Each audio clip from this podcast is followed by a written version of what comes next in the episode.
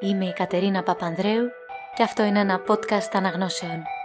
Στο σημερινό επεισόδιο ακούγεται το διήγημα «Χωρίς Στεφάνη» του Αλέξανδρου Παπαδιαμάντη. Καλή ακρόαση. «Χωρίς Στεφάνη» του Αλέξανδρου Παπαδιαμάντη. Τάχα δεν ήταν η κι αυτή στο σπίτι της και στην αυλήν της. Τάχα δεν ήταν κι αυτή έναν καιρόν νέα με ανατροφήν. Είχε μάθει γράμματα εις τα σχολεία. Είχε πάρει το δίπλωμά της από το Αρσάκιον και ετήρει όλα τα χρέη της στα κοινωνικά και μετήρχε τα οικιακά έργα της καλύτερα από κάθε μίαν. Είχε δε μεγάλη καθαριότητα στο σπίτι και στα κατόφλια της, πρόθυμη να ασπρίζει και να σφουγγαρίζει χωρίς ποτέ να βαρύνεται και χωρίς να δεικνύει την παραξενιάν εκείνην ή της είναι συνήθις εις όλας τας γυναίκας τας αγαπώ σας μέχρι υπερβολής την καθαριότητα. Και όταν έμβαινε η μεγάλη εβδομάς, εδιπλασίαζε τα ασπρίσματα και τα πλησίματα τόσων, όπου έκαμενε το πάτωμα να αστράφτει και τον τείχον να ζηλεύει το πάτωμα. Ήρχε το η Μεγάλη Πέμπτη και αυτή άναυτε τη φωτιάν της, έστεινε την χύτραν της και έβαφε κατακόκκινα τα πασχαλινά αυγά. Ύστερον ετοίμαζε την λεκάνη της, εγονάτιζεν, εσταύρωνε τρεις φορές τα λεύρη και ζύμωνε καθαρά και τεχνικά τις κουλούρες και νέπηγε σταυροειδώς επάνω τα κόκκινα αυγά. Και το βράδυ, όταν ενύχτωνε, δεν ετόλμα να πάγει να ανακατωθεί με τα σάλας γυναίκας δια να ακούσει τα δώδεκα Ευαγγέλια. Ήθελε να ήταν τρόπος να κρυβεί ο πίσω από τα νότα καμιάς υψηλής και χονδρής ή στην άκρα νουράν όλου τους στίφους των γυναικών, κολλητά με τον τείχον, αλλά φοβήτω μήπως γυρίσουν και την κοιτάξουν. Την Μεγάλην Παρασκευήν, όλην την ημέραν, ερέμβαζε και έκλαιε μέσα της και μυρολογούσε τα νιάτα της και τα φίλτατά της όσα είχε χάσει και ονειρεύε το ξυπνητή και μελετούσε να πάγει κι αυτή το βράδυ πριν αρχίσει η ακολουθία να ασπαστεί κλεφτά κλεφτά των επιτάφιων και να φύγει καθώς η εμόρους εκείνη η κλέψα την ίασήν της από τον Χριστόν. Αλλά την τελευταία στιγμή όταν ήρχιζε να σκοτεινιάζει της έλειπε το θάρρος και δεν απεφάσιζε να υπάγει. Της ήρχε το παλμός.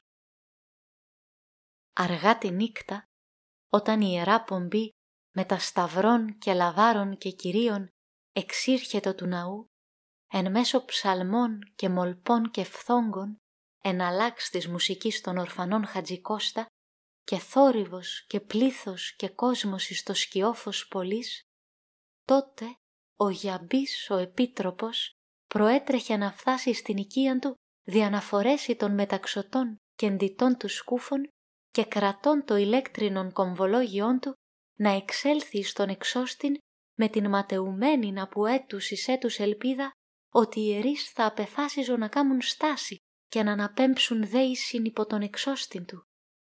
Τότε και η πτωχή αυτή, η Χριστίνα η δασκάλα, όπως την έλεγαν έναν καιρόν στην γειτονιάν, εις το μικρόν παράθυρον της οικίας της, μισοκριμένη όπισθεν του παραθυροφύλου, εκράτη την λαμπαδίτσαν της με το φως ίσα με την παλάμην της και έριπτεν άφθονον μοσχολίβανον εις το πύλινον θυμιατών. Προσφέρουσα μακρόθεν το μύρον εις εκείνον, ώστε εδέχθη κάποτε τα αρώματα και τα δάκρυα της αμαρτωλού και μη τολμόσα εγκύτερο να προσέλθει και ασπασθεί τους αχράντους και υλοτρίτους και αιμοσταγείς πόδας του. Και την Κυριακήν το πρωί, βαθιά τα μεσάνυχτα, ίστατο πάλιν μισοκριμένη στο παράθυρον, κρατούσα την ανοφελή και αλειτούργη λαμπάδα της και ήκουε τας φωνάς της χαράς και τους κρότους και έβλεπε και ζήλευε μακρόθεν εκείνας όπου επέστρεφαν τρέχουσε φρουφρού από την εκκλησίαν, φέρουσε τας λαμπάδας των λειτουργημένας, αναμένας έως το σπίτι, ευτυχής και μέλουσε να διατηρήσω ιδιόλων των χρόνων το Άγιον Φως της Αναστάσεως και αυτή έκλαιε και μυρολογούσε τη φθαρίσαν νεότητά της. Μόνον το απόγευμα της λαμπρής, όταν εσήμενον οικόδονες των ναών δια την αγάπην τη Δευτέραν Ανάστασιν καλούμενην, μόνον τότε ετόλμα να εξέλθει από την οικίαν, αθορύβος και ελαφρά πατούσα, τρέχουσα των τείχων τείχων, κολόσα από τείχων εις τείχων, με σχήμα και με τρόπον τιούτων, ως να έμελε να εισέλθει διά τη θέλημα εις την αυλήν καμιάς γειτονίσης. Και από τείχων εις τείχων έφθανεν εις τη βόρειον πλευράν του ναού και δια της μικράς πλαγινής θύρας, κρυφά και κλεφτά, έμβαινε μέσα. Εις τας Αθήνας, ως γνωστόν, η πρώτη Ανάστασης είναι για τες κυράδες, η Δευτέρα για τες δούλες. Η Χριστίνα η δασκάλα εφοβήτω τας νύκτας να υπάγει στην εκκλησίαν μήπως την κοιτάξουν και δεν εφοβήτω την ημέραν να μη την ειδούν, διότι οι κυράδες την εκείταζαν. Οι δούλες την έβλεπαν απλώς. Εις τούτο δε ανέβρισκε μεγάλην διαφοράν. Δεν ήθελε ή δεν μπορούσε να έρχεται εις επαφήν με τας κυρίας και υπεβιβάζεται εις την τάξη των υπηρετριών. Αυτή ήτο η τύχη της. Ωραίων και πολύ ζωντανών και γραφικών και παρδαλών ήτο το θέαμα. Η πολυέλεη ολόφωτη αναμένη, εάγιε εικόνες στήλβουσε, οι ψάλτες αναμέλπονται στα πασχάλια, οι παπάδες συστάμενοι με το Ευαγγέλιον και την Ανάσταση επί των στέρνων τελούντες των ασπασμών. Οι δούλες με τα σκορδέλαστον και με τα λευκά ποδιάστον εμοίραζαν βλέμματα δεξιά και αριστερά και εφλιάρουν προς αλλήλας χωρίς να προσέχουν στην Ιεράν ακολουθίαν. Οι παραμάνες οδήγουν από την χείρα τριετή και πενταετή παιδεία και κοράσια, τα οποία εκράτουν τα σχρωματιστάς λαμπάδαστον και έκαιον τα χρυσόχαρτα με τα οποία ήσαν στολισμένε και έπαιζαν και μάλωναν μεταξύ των και ζητούσαν να καύσουν όπισθεν τα μαλλιά του προαυτών ισταμένου πεδίου. Οι λούστροι έριπτον πυροκρόταλα εις πολλά άγνωστα μέρη εντός του ναού και κατετρώμαζον τες δούλες. Ο μοναδικός αστιφύλαξ τους εκυνηγούσεν, αλλά αυτοί έφευγον από την μίαν πλαγινήν θύραν και ευθύς επανήρχοντο δια της άλλης. Οι επίτροποι εγύριζον τους δίσκους και έρενον με ανθόνερον τες παραμάνες. Δύο ή τρεις νεαρέ μητέρες της κατωτέρας τάξεως του λαού και επτά ή οκτώ παραμάνες εκρατούσαν πεντάμινα και επτάμινα βρέφη εις τα σαγκάλας.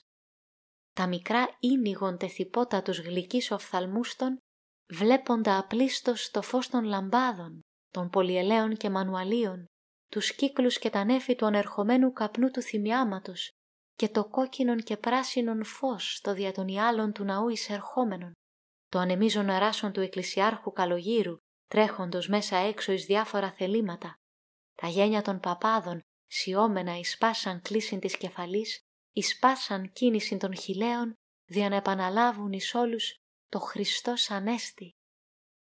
Βλέποντα και θαυμάζοντα όλα όσα έβλεπον, τα στήλβοντα κομβία και τα στριμμένα μουστάκια του αστιφύλακος, τους λευκούς κεφαλοδέσμους των γυναικών και τους στίχους των άλλων πεδίων που ήσαν αραδιασμένα εγγύς και πόρο, παίζοντα με τους βοστρίχους της κόμης των βασταζουσών και ψελίζοντα ανάρθρους αγγελικούς φθόγκους. Δύο οκτάμινα βρέφη εις τα σαγκάλας δύο νεαρών μητέρων, έτεινε σύσταντο όμων με όμων πλησίων μίας κολόνας, μόλις είδαν το ένα το άλλο και πάρα αυτά εγνωρίστησαν και σύνυψαν σχέσεις και το εν ωραίων και καλών και εύθυμων έτεινε τη μικρά ναπαλήν χείρα του προς το άλλο και το ήλκε προς εαυτό και εψέλιζεν ακαταλείπτους ουρανίους φθόγκους. Αλλά η φωνή του βρέφους το λυγία και οικούσθη ευκρινώς εκεί γύρω και ο Γιαμπής, ο Επίτροπος, δεν ηγάπα να ακούει θορύβους. Εις όλας στας νυχτερινάς ακολουθίας των παθών, πολλάκις είχε περιέλθει τα σπικνά των γυναικών τάξης δια να επιπλήττει πτωχήν την μητέρα του λαού, διότι είχε κλαφθμυρίσει το τεκνίον της. Ο ίδιος έτρεξε και τώρα να επιτιμήσει και αυτήν την πτωχήν μητέρα δια τους ακάκους ψελισμούς του βρέφους της. Τότε η Χριστίνα η δασκάλα ή τη σύστατο λίγων παρέκει, ο πίσω από τον τελευταίον κύωνα, κολλητά με τον τείχον, σύριζα εις την γωνίαν, εσκέφθη ακουσίως της και το εσκέφθη όχι ως δασκάλα, αλλά όσα μαθής και ανόητος γυνίο που ήταν, ότι καθώς αυτή ενόμιζε, κανείς, ας είναι και επίτροπος ναού, δεν έχει δικαίωμα να επιπλήξει πτωχή νεαράν μητέρα δια τους κλαθμυρισμούς του βρέφους της, καθώς δεν έχει δικαίωμα να την αποκλείσει του ναού, διότι έχει βρέφος θυλάζων. Καθημερινώς δεν μεταδίδουν τη θείαν κοινωνίαν οι σνήπια κλαίοντα και πρέπει να τα αποκλείουν της θείας μεταλήψεως, διότι κλαίουν. Έως πότε όλη η αυστηρότης των αρμοδίων θα διεκδικείται και θα ξεθυμένει μόνον εις βάρος των πτωχών και των ταπεινών. Εκ του μικρού τούτου περιστατικού έλαβε να φορμήνει η Χριστίνα να ενθυμηθεί ότι προχρόνων μία νύκτα κατά την ύψωση του Σταυρού όταν επήγε να εκκλησιαστεί στον αΐσκον του Αγίου Ελισέου παρά την πύλη της αγοράς, ενώ ο αναγνώστης έλεγε των Απόστολων όταν απήγγειλε τας λέξεις «τα μωρά του κόσμου εξελέξατο ο Θεός», έφνης κατά θαυμασίαν σύμπτωσιν από τον γυναικονίτην εν βρέφος ήρχιζε να ψελίζει μεγαλοφόνος, χαμηλόμενον προς την φωνήν του αναγνώστου, και οποίαν γλυκύτητα είχε το παιδικόν εκείνο κελάδημα. Τόσον ωραίον πρέπει να είτο το οσανά, το οποίον έψαλον το πάλε οι πέδες των Εβραίων προς τον ερχόμενον λυτρωτήν.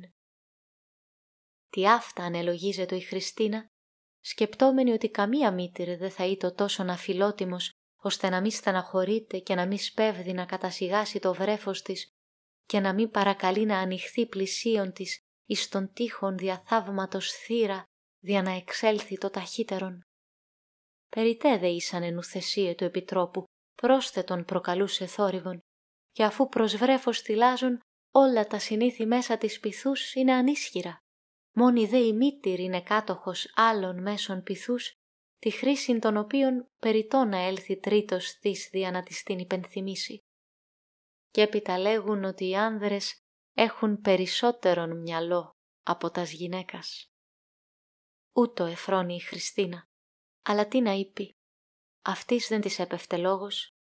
Αυτή ήταν η Χριστίνα η δασκάλα, όπως την έλεγαν έναν καιρόν. Παιδεία δεν είχε δια να φοβείται τας επιπλήξεις του Επιτρόπου. Τα παιδεία της τα είχε θάψει χωρίς να τα έχει γεννήσει. Και ο Ανήρ τον οποίον είχε δεν ήτο σύζυγός της. Ήσαν ανδρόγυνον χωρίς στεφάνι. Χωρίς στεφάνι.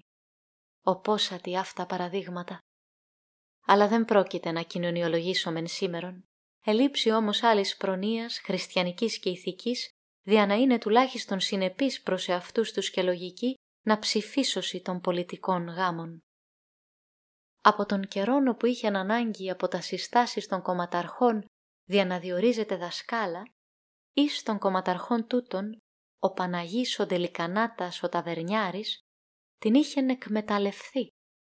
Άμα ήλαξε το Υπουργείο και δεν ίσχυε πλέον να τη διορίσει, της είπεν «Έλα να ζήσουμε μαζί και αργότερα θα σε στεφανωθώ». Πότε; Με το λίγους μήνας; Μετά ένα εξάμηνον; Μετά έναν χρόνον; Έκτοτε παρήλθον χρόνοι και χρόνοι και εκείνος ακόμα είχε μαύρα τα μαλλιά και αυτή είχε να σπρίσει και δεν την εστεφανώθη ποτέ. Αυτή δεν εγέννησε τέκνον, εκείνος είχε και άλλα ερωμένας και εγένα τέκνα με αυτάς.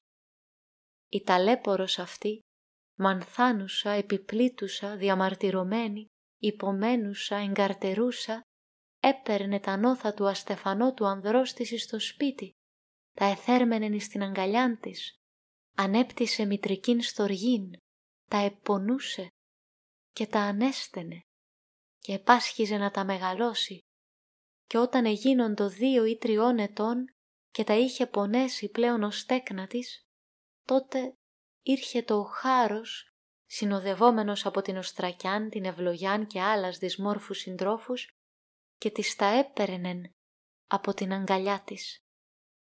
Τρία ή τέσσερα παιδεία της είχαν αποθάνει ούτω, εντός επτά ή οκτώ ετών, και αυτή επικραίνετο, εγύρασκε και άσπριζε, και έκλαιε τα νόθα του ανδρός της ως να ήσαν γνήσια η δικά της και εκείνα τα πτωχά, τα μακάρια, περιύπταντο εις τα άνθη του παραδείσου εν συντροφία με τα αγγελούδια τα εγχώρια εκεί. Εκείνος σου δε λόγον της έκαμνε πλέον περί στεφανώματος και αυτή δεν έλεγε πλέον τίποτε. Υπέφερεν εν σιωπή. Κι έπλυνε και συγύριζεν όλων των χρόνων. Τη Μεγάλην Πέμπτην έβαπτε τα αυγά τα κόκκινα και τα σκαλάς ημέρας δεν είχε τόλμης πρόσωπον να υπάγει κι αυτή στην εκκλησίαν. Μόνον το απόγευμα του Πάσχα, εις την ακολουθίαν της αγάπης, κρυφά και δειλά, εισήρπενη στο ναόν, δια να ακούσει το Αναστάσεως ημέρα, μαζί με τες δούλες και τες παραμάνες.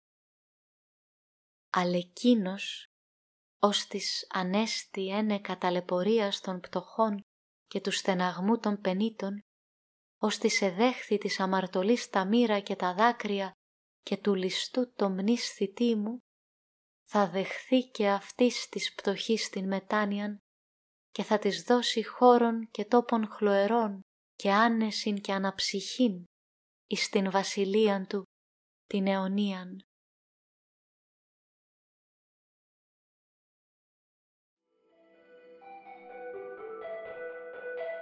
Ακούστηκε το διήγημα «Χωρίς στεφάνι» του Αλέξανδρου Παπαδιαμάντη.